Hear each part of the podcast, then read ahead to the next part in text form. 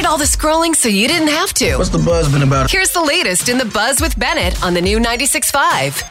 And it's all sponsored by Family and Company Jewelers, South Jersey's diamond destination. In a recent podcast, Tom Holland admitted that he thought he had a drinking problem. He said he had a very boozy December a little while back and decided to do dry January like a lot of us attempt. I've attempted it. Not sure if I've actually succeeded at dry January. So when he did that, he was like, man, this is harder than I thought. All he could think about was having a drink. So he was like, this is not good.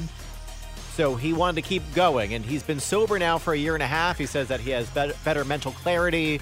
He sleeps better. His anxiety has, uh, you know, simmered down a little bit. That's interesting.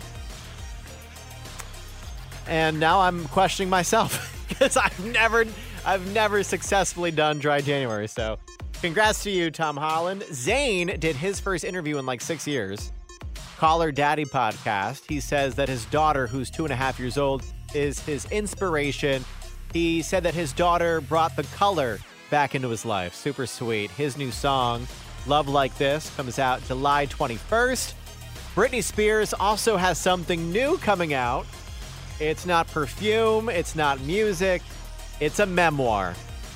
Britney is about to spill the tea. The book is called Woman in Me. It comes out October 24th. And I imagine Britney's book is going to be intense and all over the place, like Britney's Instagram dance videos. We get it. Attention spans just aren't what they used to be heads in social media and eyes on Netflix. But what do people do with their ears?